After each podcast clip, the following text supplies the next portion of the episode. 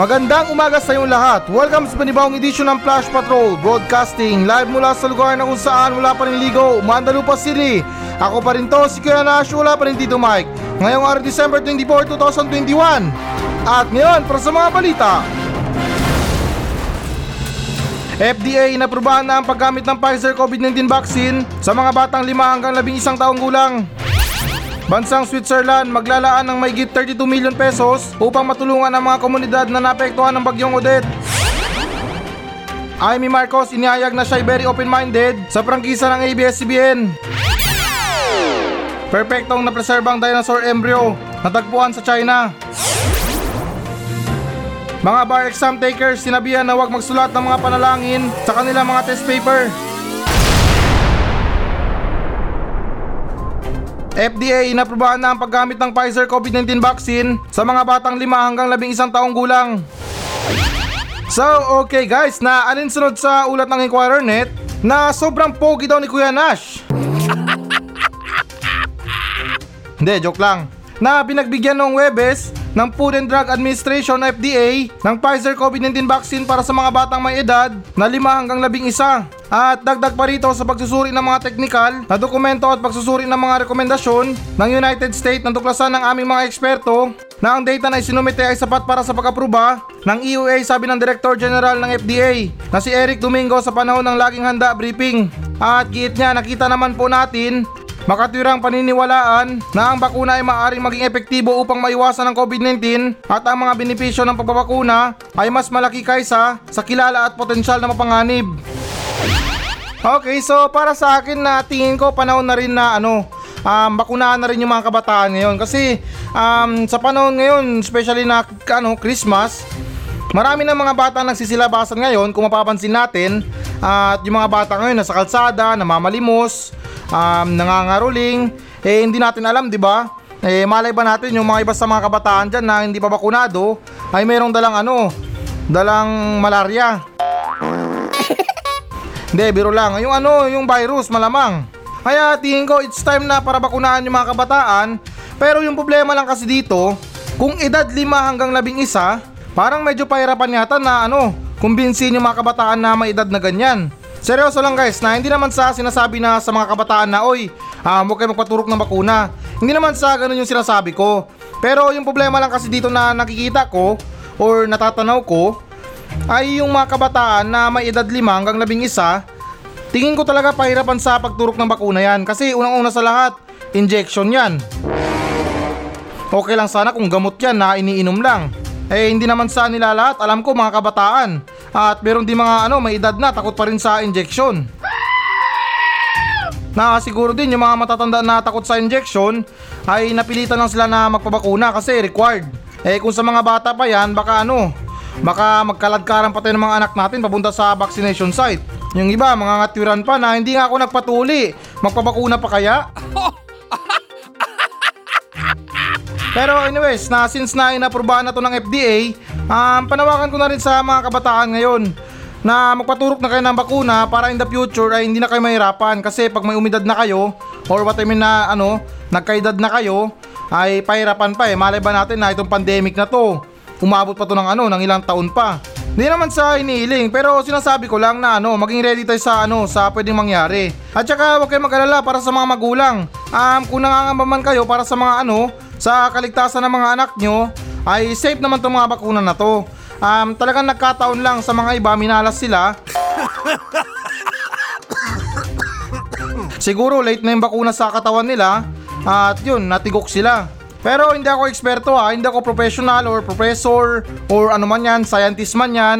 Pero based naman sa mga ano, sa mga nilalabas na balita, eh wala naman dapat na pangangambahan sa mga bakuna. Kailangan yan, maniwala kayo. Hindi lang pang pandemya, kundi ano, pang requirements na rin sa mga pang-araw-araw natin.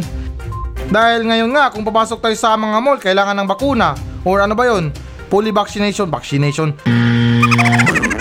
fully vaccination card. At saka sa balita na to guys ha, paglilinaw ko lang. Um, ito lang ay naprubahan ng Pfizer COVID-19 vaccine. Pfizer lang ha sa pagkakaalam ko. Eh wala naman sigurong binanggit dito ng ano, ng mga iba't ibang klase ng mga bakuna. Bale, yung nakalagay lang dito is yung ano, yung Pfizer COVID-19 vaccine. Walang Sputnik, walang ano ba, Sinovac, walang AstraZeneca, walang Moderna, kundi yung nakalagay lang talaga Pfizer. Kaya yan na, para malinaw. Baka isipin nyo na, oy, sinabi ni Kuya Nash, pwede na daw magpaturok yung mga bata na merong edad na 5 hanggang 11 ng mga bakuna. Hindi naman sa inihiling kapag mayroong mangyaring masama, baka sa akin pang sisi. eh, wag naman sana. Eh, nakalagay lang kasi dito, Pfizer lang. Pfizer is Pfizer. Sunod naman tayo na balita. Bansang Switzerland maglalaan ng mahigit 32 milyon pesos upang matulungan ang mga komunidad na naapektuhan ng bagyong Odette.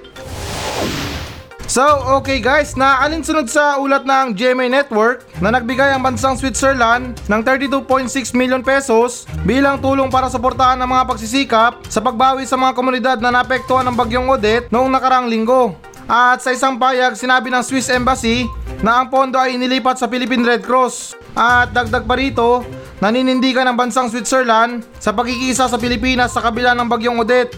Nagambag ang bansang Switzerland ng 3.6 milyon pesos sa Philippine Red Cross dahil sa International Federation of Red Cross at Red Crescent Society Emergency Appeal. At samantala, sinabi ng National Disaster Risk Reduction and Management Council na umakyat na sa 177 ang naiulat na bilang ng nasawi dahil sa bagyong Odette kung saan 275 ang nasugatan at 38 ang nawawala. At sa kabuang pinsala, dahil sa bagyong Odette ay umakyat na sa 2.6 billion. Okay, so for now, for the best trustworthy council goes to Red Cross. Palakpakan! Kawawa naman ang gobyerno. Hindi raw mapagkakatiwalaan. Hindi, biro lang. Eh, syempre, malay ba natin na itong society ng Red Cross ay talagang malawakan yung connection nila. Eh, tingin ko nga na itong Red Cross na to, ano to eh, parang ano, ano to ito? Parang international yung samahan nila. Sa mga ibang bansa, meron ding Red Cross. Eh, hindi rin malabo kasi yung bansang Switzerland, yung ano nila, yung flag nila, cross din yun eh. Or pulang cross. Pero anyways guys, na ngayon sa mga nagdaang balita, ay ngayon ko lang or parang ngayon ko lang na na-realize talaga kung gaano kagrabe yung ano, yung bagyong Odette. At saka kung gaano kagrabe yung mga pinagdaanan ng mga tao doon. Samantalang tayo dito sa Metro Manila or sa mga ibang lugar na parang hayahay lang, ini-enjoy yung lamig ng panahon, medyo mahangin, ah, medyo ma, ma- ano, makulimlim or maambon. Yung iba, sinasabi siguro na, uy, talagang perfect weather para sa kape natin na paborito. Samantalang yung mga binabayo ng bagyo doon ay talagang ano, abot-abot ang panalangin sa Panginoon para mabuhay lang. Kung makikita nyo guys, talagang grabe. Mantakin nyo ha sa napanood kong balita. Yung ano doon, yung parang covered court bang tawag doon or Colosseum ba yun? Nilipad yung hangin. Ay, na, mali. Nilipad yung bubong ng hangin. Ganon kabagsik yung bagyong Odette. Kaya talagang grabe na siguro kung nandun lang ako sa lugar na yun, baka hindi ko rin kayanin yung ano, yung pakiramdam na sinasalanta kayo ng bagyo. Dahil parang tipo na wala kayong mapupuntahan. Gusto mong pumunta dito pero hindi dahil sa sobrang lakas ng hangin. Kaya ito, napanawakan ko na lang sa mga katulad natin na maswerteng hindi tinamaan ng bagyo. Kung meron kayo naitabi na pera dyan or mga lumang damit, huwag kayo mag-alinlangan na ipadala yan sa mga nasalanta ng bagyo. Kung may mga kakilala kayo dun sa lugar na nasalanta ng bagyo, pwede kayo mag-send ng Gcash sa kanila. At kung wala naman, ah pwede naman dito kayo mag-send sa akin. I-PM ko lang sa inyo yung Gcash number ko. At saka don't worry or huwag kayong mag-alala. Safe yung mga pera na pinapadala nyo sa akin. Pero may minimum ha, 1,000 per head.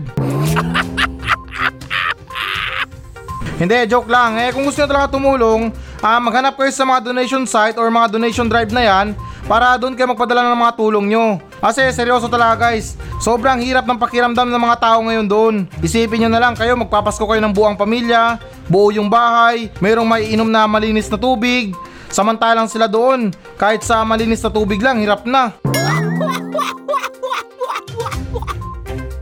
At saka mention ko lang guys sa nakarang balita or kumbaga naidagdag ko na lang sa balita na to. Nalulungkot lang talaga ako tulad ng sinabi ko. Grabe talaga. Yung mga ano, yung mga tao doon na mapansamantala, hindi naman sa nila lahat pero yung mga nagbebenta ng mga tubig doon or yung mga mineral bottles na yan, ay grabe yung tinaas ng presyo nila.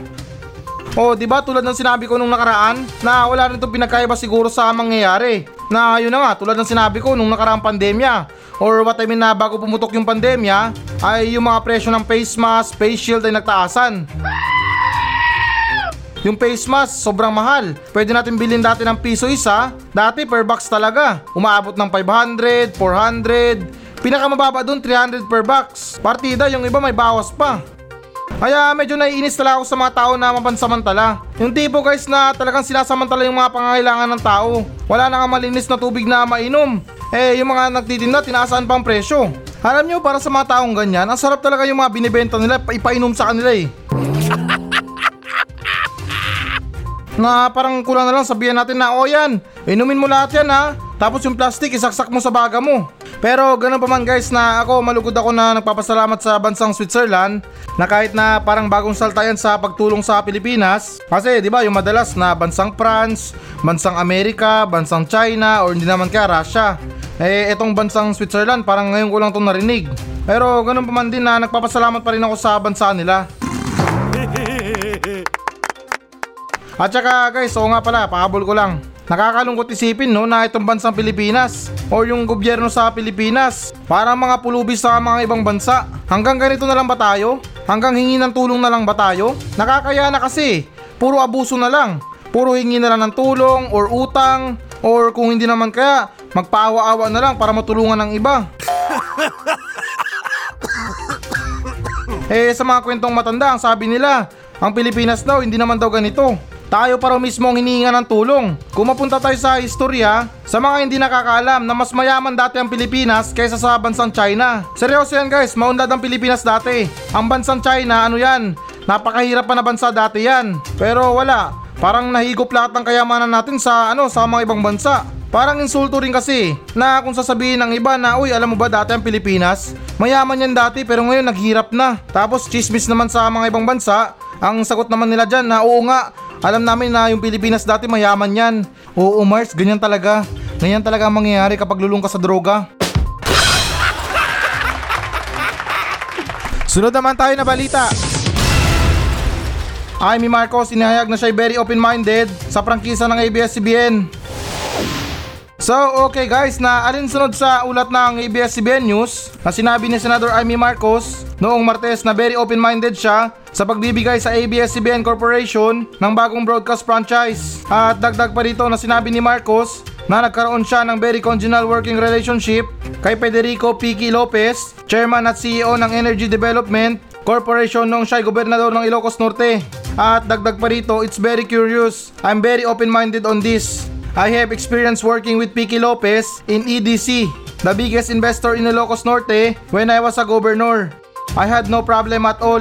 Marcos told ANC Head Start when asked where she nanindigan sa posibleng muling pagbubukas ng network. Pambihirang translation na to. Pinahirapan pa ako, magtatagalog din naman. Pero anyways guys, nakakarugtong ng balita na to. Ay, mali, wala na palang karugtong. Pero anyways guys, na ako'y nagtataka para sa ano na to, sa plano ni Amy Marcos para sa ABS-CBN. Kasi 'di ba ano to? Um, itong tatay ni Amy Marcos na si Ferdinand Marcos, dating Pangulo ng Pilipinas, di ba pinashutdown niya na to dati pa. Dahil yun na nga, mayroong mga aligasyon tungkol sa mga Marcos daw. Tapos yun, nabuisit siguro yung tatay, kaya ayun, pinashutdown yung ABS-CBN. Pero ngayon nagtataka ako kung bakit na sinabi ni Amy Marcos na very open-minded siya sa pagbubukas ng franchise ng ABS-CBN. Parang tunog na bastusan dito ah. Hindi naman sa amin na masama guys ha, pero ako napansin ko ha, kasi imagine nyo na lang or sa isang katayuan, yung tipo na yung negosyo mo palugi na, tapos meron kang kaaway dyan na sinasabi sa'yo na, oy, ako open-minded ako para tulungan ka. Pero yung totoo, nangaasar lang yun. Di naman sa pinagbibintangan na at di naman sa amin na masama para sa ABS-CBN News. Kasi parang magkaiba yung balita eh. Kung mapapansin nyo guys ha, sa balita ng ABS-CBN News, especially kay ano kay Bongbong Marcos, yung mga nakalagay doon anak ng dating yumaong diktador. Kung sa GMA naman, yung nakalagay lang sa mga balita nila or sa mga pangalan, anak ng yumaong dating pangulo ng Pilipinas na si ano, si Ferdinand Marcos. O, di ba? Parang meron silang pinagkaiba na ano, yung words na diktador. Eh sa GMA siguro ewan ko lang. Baka lang na nag-iingat sila para hindi sila mapurnada. Pero ganun pa man guys, na speaking sa mga open-minded na yan, um, okay, since na senador naman si Amy Marcos, Hindi naman sa minamasama ulit para sa kanya at sa mga fans niya. Para sa akin lang, sa dinami-daming pwedeng gawing open-minded, ba't di kaya na maging open-minded siya sa mga nasalanta ng bagyo? Seryoso lang guys, walang halong biro. Maraming pwedeng gawing open-minded tayo. Or what I mean na gawin niyang open-minded. Sa mga pagtulong sa mga squatter na yan, bigyan sila ng pabahay. Sa mga walang trabahong Pilipino, bigyan ng mga trabaho. O, di ba? Marami pa dapat na i-mention or sa English na ano, um, kumbaga many to mention pa. Pero yun lang, nakakatawa naman isipin. Nasa dinami-dami na pwedeng maging open-minded, ay Diyos ko, ABS-CBN pa talaga. Um, ito para sa akin lang ha. Siguro don't worry na lang siguro para sa ano sa ano sa kumpanya ng ABS-CBN. Um, tingin ko na for now ay medyo kaya pa nila. Kaya pa nilang mabuhay. Eh samantalang yung mga naghihirap na Pilipino ngayon, kailangan na kailangan na bigyan ng open-minded na ah, siguro ano matinong kandidato or sabihin natin na politiko nang sa ganun na matulungan din naman sila. Parang senaryo lang to na sobrang dumi ng bahay mo, tapos sinabi mo na boring ka sa bahay mo, pero yung ginawa mo, nagluto ka o hindi naman kaya nag-Netflix. Madumi nga ang bahay, ba't di kaya linisin? O, di ba? Sasabihin pa na, ay, bored ako ngayon. Magluto na lang ako manood ako ng Netflix. Abnormal ka ba? Andyan ang dumi ng bahay mo, ba't di kaya magligpit? So parang ganun ang nakikita ko na instead na tayo mga Pilipino ay tulungan para sa open-minded niya daw, eh wala. Inuna pa yung mga ano na yan, mga prangkisa na yan. Di na kayo naawa sa mga Pilipino. Mantakin mo kahit na graduate or mayroong degree sa school, nakapagtapos man yan, board passer man yan, ay yung iba or karamihan sa kanila, hirap pa rin na maghanap ng trabaho. At saka sa words na open-minded na yan, parang meron ako naalala eh. Yan yata yung mga pinaplug dati sa mga number na kung saan na tinatanong ka, open-minded ka ba? Gusto mo bang magbukas ng negosyo? Tapos bandang uli, scam lang pala. Sunod naman tayo na balita. Perfectong na-preserve ang dinosaur embryo natagpuan sa China. So, okay guys, na alinsunod sa ulat ng GMA News na inanunsyo ng mga scientifico noong Martes na ang pagtuklas ng isang napakahusay na napreserbang embryo ng dinosaur mula sa hindi bababa sa 66 milyon na taon na ang nakalipas na naghahanda na mapisa mula sa itlog nito tulad ng isang manok at dagdag pa rito ang fossil na natuklasan sa Guangzhou, Katimugan ng China at kabilang sa isang walang ngipin na theropod dinosaur o Oviraptorosaur na tinawag na mga manaliksik na baby yingliang. So, okay, na nakita ko yung picture ng dinosaur ay what I mean na anong itlog na yon. Nung una akala ko talaga totoong dinosaur talaga na na-preserve lang. Pero ano lang pala yon, um, kumbaga 3D lang pala na ginawa na lang nila. Bale yung totoong picture talaga ay ano, buto-buto na lang. Pero para sa akin, never mind na lang sa mga ganyan no. Hindi ko lang alam para sa mga eksperto kung treasure para sa kanila yan. Pero guys na ito para sa akin lang ha, na-imagine nyo na lang. Natagpuan natin yung dinosaur na yan or yung itlog ng dinosaur na yan. Tapos yung itlog sariwang sariwa pa. Um, bali ano na lang, limliman na lang natin. Or yung ano bang tawag doon, yung incubator na lang para mapisa yung dinosaur. Pero tingin nyo ba or tanong ko sa inyo, magugustuhan nyo ba kapag lumaki ang dinosaur na yan? Baka yung mga negosyo nyo na pinaghirapan nyo ng ilang taon, isang tapak lang ng dinosaur na yan. Kaya rin siguro na yung Panginoon Diyos ay may dahilan kung bakit niya ano, ininstinct yung mga dinosaur. Kasi yun na nga, kung sa mga pamumuhay natin ngayon, tapos nagkataon na kasama pa natin yung mga dinosaur, ay baka mahirapan tayo. Kasi mantakin mo na lang sa laki ng dinosaur na yan. Elepante nga, nahihirapan na tayo dyan pa kaya sa mga dinosaur na yan. Baka makalbo or maubos lahat ng mga animal sa gubat dahil sa pagkain ng mga dinosaur na yan. Kaya siguro yun ang dahilan kung bakit na ininstinct ng Panginoong Diyos um, yung mga dinosaur. Pero sa kasamang palad, um, pagkatapos ma-instinct yung mga dinosaur, ay yung gobyerno naman ang pumalit. Pambihirang buhay nga naman. Nawala nga yung mga dinosaur, pumalit naman yung mga buhaya.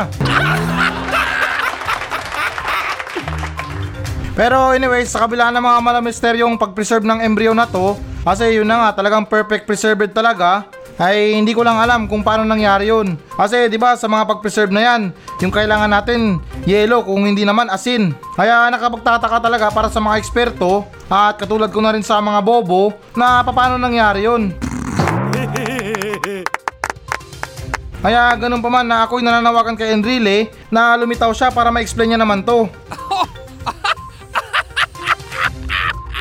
Kasi siguro sa kapanahunan ni Enrile ay ganito yung balot nila. Pero teka lang, di naman kaya kay Enrile to? Baka isang araw magulat na lang tayo, sasabihin niya. Yang embryo na yan, balot ko yan. Nalagyan ko na yan ng asin pero nakalimutan ko lang kainin. At guys na speaking sa mga dinosaur na to no, nakakamanga talaga dahil sa uri ng ano nila, breed nila. Kasi yun na nga, sa tingin ko na sa lahat ng uri ng mga animal, ay ito mga dinosaur ang pinakamataas na hayop. Pero FYI na ibang level pa rin yung taas ng pagka-animal ng mga gobyerno. Sunod naman tayo na balita. Mga bar exam takers, sinabihan na huwag magsulat ng panalangin sa kanilang mga test papers. So, okay guys, na alinsunod sa ulat ng Philippine Star na maaari nang akusahan ng pandaraya ang mga bar examinees na nagsusulat ng mga panalangin sa kanilang exam papers ayon kay Supreme Court Associate Justice Marvic Leonen. At giit niya na huwag na magsulat ng isang mantra motto, panalangin sa mga Diyos, espesyal na panawagan sa naka-address sa examiners o sa bar exam chairperson o anumang iba pang ganoong extraneous na teksto. At dagdag pa rito ang pag-iwan o paggawa ng anumang tatangkaing marka sa anumang isinumiteng sagot ay nauuri bilang pandaraya at maaring madisqualify ang examinee mula sa buong bar examination. Ang lupit naman yan, grabe naman tong si ano na to, chairperson na to. Or what I mean na itong Supreme Court Associate Justice na to. Grabe naman yan, parang tiga ibang bansa yung mga pinapa-exam natin sa Pilipinas ha. Na yung tipo na hindi natin alam yung takbo ng utak nila. Hindi naman sa kinukonsinti ang mga pandaraya na yan ha. Pero grabe naman, sa mga ganyang exam na yan, bakit natin pahihirapan yung kapwa natin Pilipino kung yung pangarap niya na makapagtapos ng pag-aaral, makahanap ng disenteng trabaho at matustusan yung pamilya. Hindi naman sa tunog na anti-poor sila, pero parang ganun na rin. Kasi imagine mo na lang ha, yung mga student, student, yung mga student na yan, student pa lang sila, nahihirapan na yan sila. Kaya sana naman lang sa mga ganyan, kung kukuha lang naman ng trabaho bilang isang professional, ay tingin ko na hindi naman siguro masama kung ano, kung mabibigyan natin ng konsiderasyon yung mga ano nila, yung mga pandaraya nila. Linawin ko lang talaga, hindi naman sa pangungunsinti. Pero mga Pilipino lang naman yan. Eh, pagbigyan na lang natin. Ako, kung nagkataon lang talaga, na ako yung ano dyan, yung namumuno sa mga bar exam na yan, ay, nakakasigurado kayo. Lahat ng mga magte-take ng exam as long nagbayad, merong ambag, ay hindi ko nahayaan na bumagsak. Dahil para sa mga student ay talagang masakit sa kalooban nila yan kung yung tipo na nag-aral sila, nag-review sila, nagpakahirap sila sa ano nila, sa mga studies nila, or yun na nga, review nga, tapos bandang huli na babagsak din sila. Yung iba talagang hindi nakakaya. Yung iba ano, nag, ano ba yung tawag doon? Yung suicide.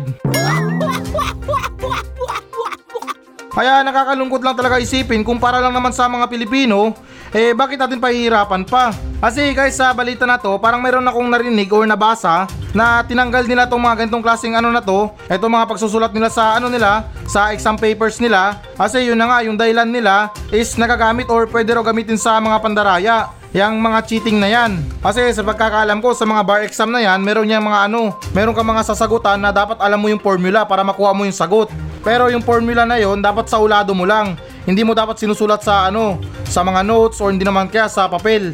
Kaya siguro naisip nila yon na baka yung ginagawa nilang prayers ay ano na pala yon, um, formula na pala yon.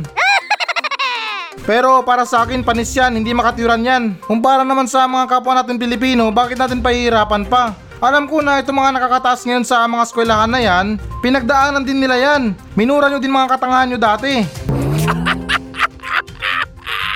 At saka hindi naman kayo mga hurado sa mga ibang bansa para maging stricto sa mga resulta. At saka alam nyo ba yung feeling na maging isang mabait na chairperson o teacher, professor? Yung mga student lagi kayong pinagdadasal na Lord maraming salamat kasi binigyan mo ko ng teacher na katulad ni ano ni Tarpulano. O, di ba? Always kayong binibless. Hindi tulad na kapag terror kayo sa mga student nyo, ay Diyos ko, ewan ko na lang, baka everyday binibilaukan kayo. Na always minimension na ay si ano, si Sir ganito. Ay ano, demonyo yun. Sana mamatay na yun. Lagi akong pinapahirapan sa mga exam dati nun. O, di ba na maging mabait na lang tayo sa mga student natin or hindi naman kaya sa mga bar examinees na yan. Dahil katulad nyo din dati, na nangarap din yan na maging professional. At dagdag ko lang dito, naiintindihan ko naman kung bakit na naging stricto kayo sa mga ganyan. Kasi yun na nga, katulad sa mga kursong engineer, ay talagang napakahirap kung dadayain yan. Lalo't kung mga gusali or mga structure yung mga pinapatayo nila, ay sadyang napakahirap kung wala kang alam sa pagpapatayo ng mga gusali. Pwede bang ikapahamak ng maraming tao?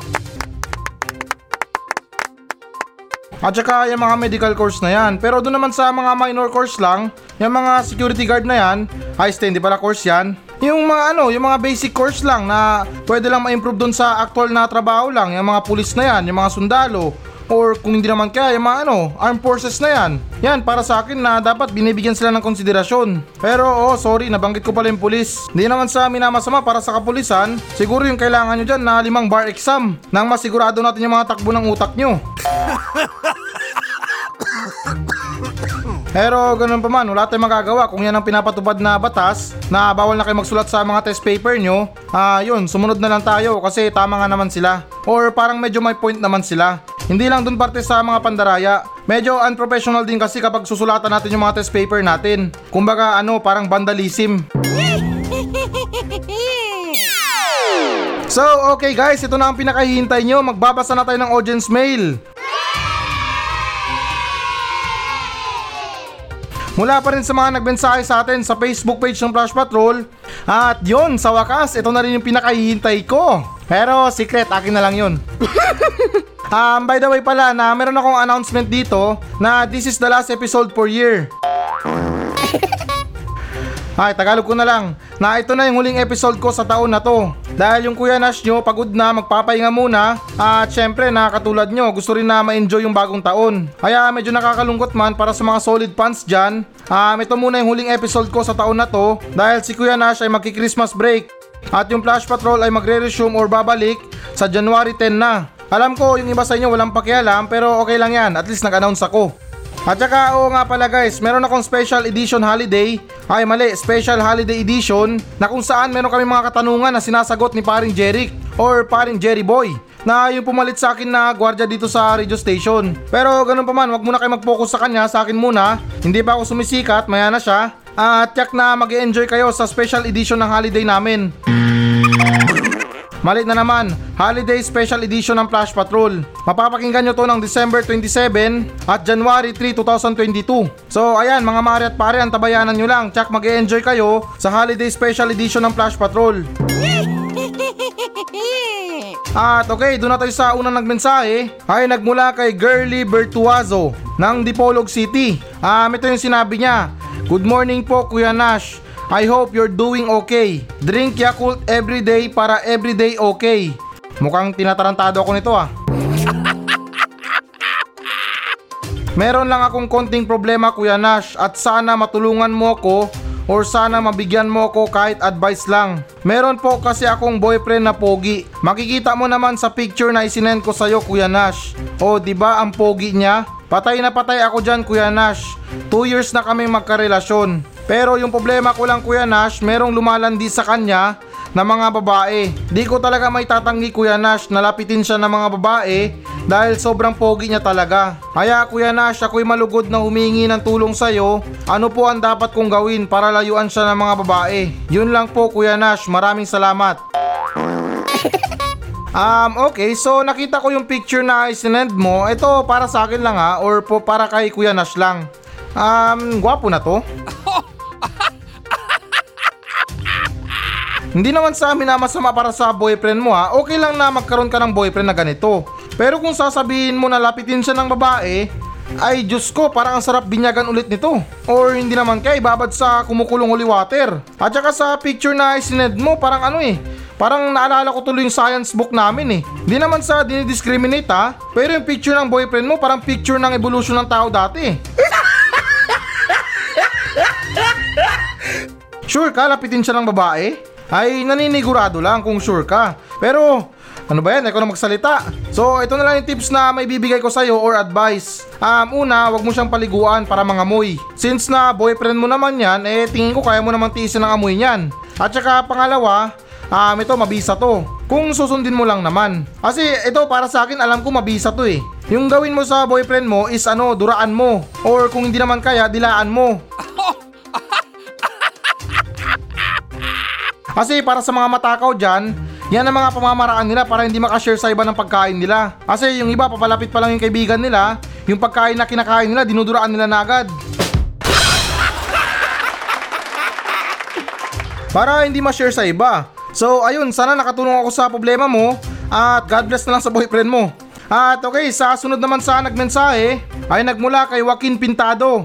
Ah, ito yung sinabi niya, Good morning paring Nash. Una sa lahat, binabati kita ng maligayang Pasko at manigong bagong taon sa inyo dyan sa Magic FM Mandalupa City. Pasensya ka na, ngayon lang ako ulit nakapag-message sa'yo. May wish lang ako sa'yo paring Nash. Sa mga kababayan natin na nasalanta ng bagyong Odette, na sana'y manalig lang sila sa Diyos. Alam ko kaya nating lagpasan ang mga hamon at pagsubok.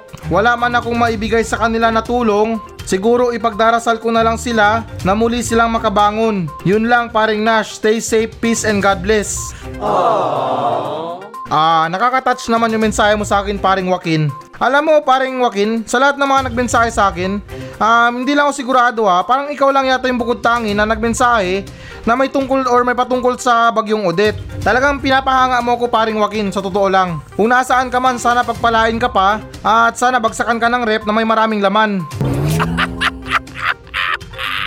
Iba ka talaga paring Joaquin, pinapahanga mo ko sa katangian mo. Sana humaba pa yung buhay mo at ganun din sana sa mga mahal mo sa buhay. Pero yung tungkol sa sinasabi mo sa akin paring Joaquin, na wala ka man maitulong para sa kanila, pambihira naman tayo nito paring Joaquin, parang pinaglolo ko mo ko ah. Ilabas mo yung dragon mo dyan sa katawan mo, yung eagle na yan, gawin natin delivery. or tigahatid ng mga relief goods sa ano sa mga nasalanta ng bagyo. Pambihira ka naman paring Joaquin. Pakinabangan mo naman yung mga tattoo mo sa katawan mo. Hindi yung display lang dyan. Sayang naman yung mga bayawak dyan, ipis, um, kuliglig, aso, pusang gala, dagang imburnal. Pakinabangan mo, gawin mong delivery. Pero joke lang paring Joaquin at maraming salamat sa pagmensahe mo sa akin. Daan-daan lang sa mga lechon ha para sa Pasko at sa bagong taon ha. At saka sa mga nagme-mensahe sa akin, ingatan yung mga kalusugan nyo. Dahil next year magche-check attendance tayo. Sa mga present, merong sorpresa. Kaya antabayanan nyo. Maraming maraming salamat sa pagsuporta ng Flash Patrol at maligayang Pasko sa inyo at bagong taon. Mamimiss ko kayo. Maraming maraming salamat. See you in next year.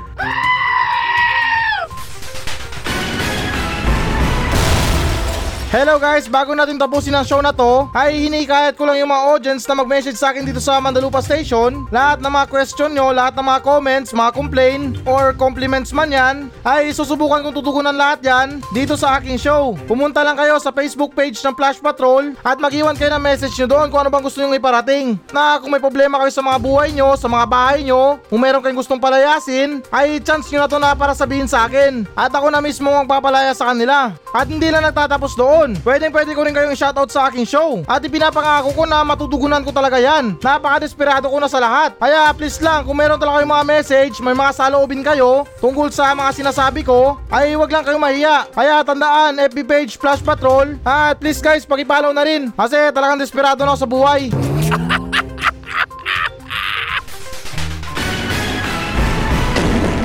So yan muna mga balita ng Flash Patrol sa araw na to. Maraming salamat sa pakikinig. Ako pa rin to, si Kuya Nash. At maraming salamat ulit. Wala pa rin si Tito Mike. Masayang masaya ako. At goodbye!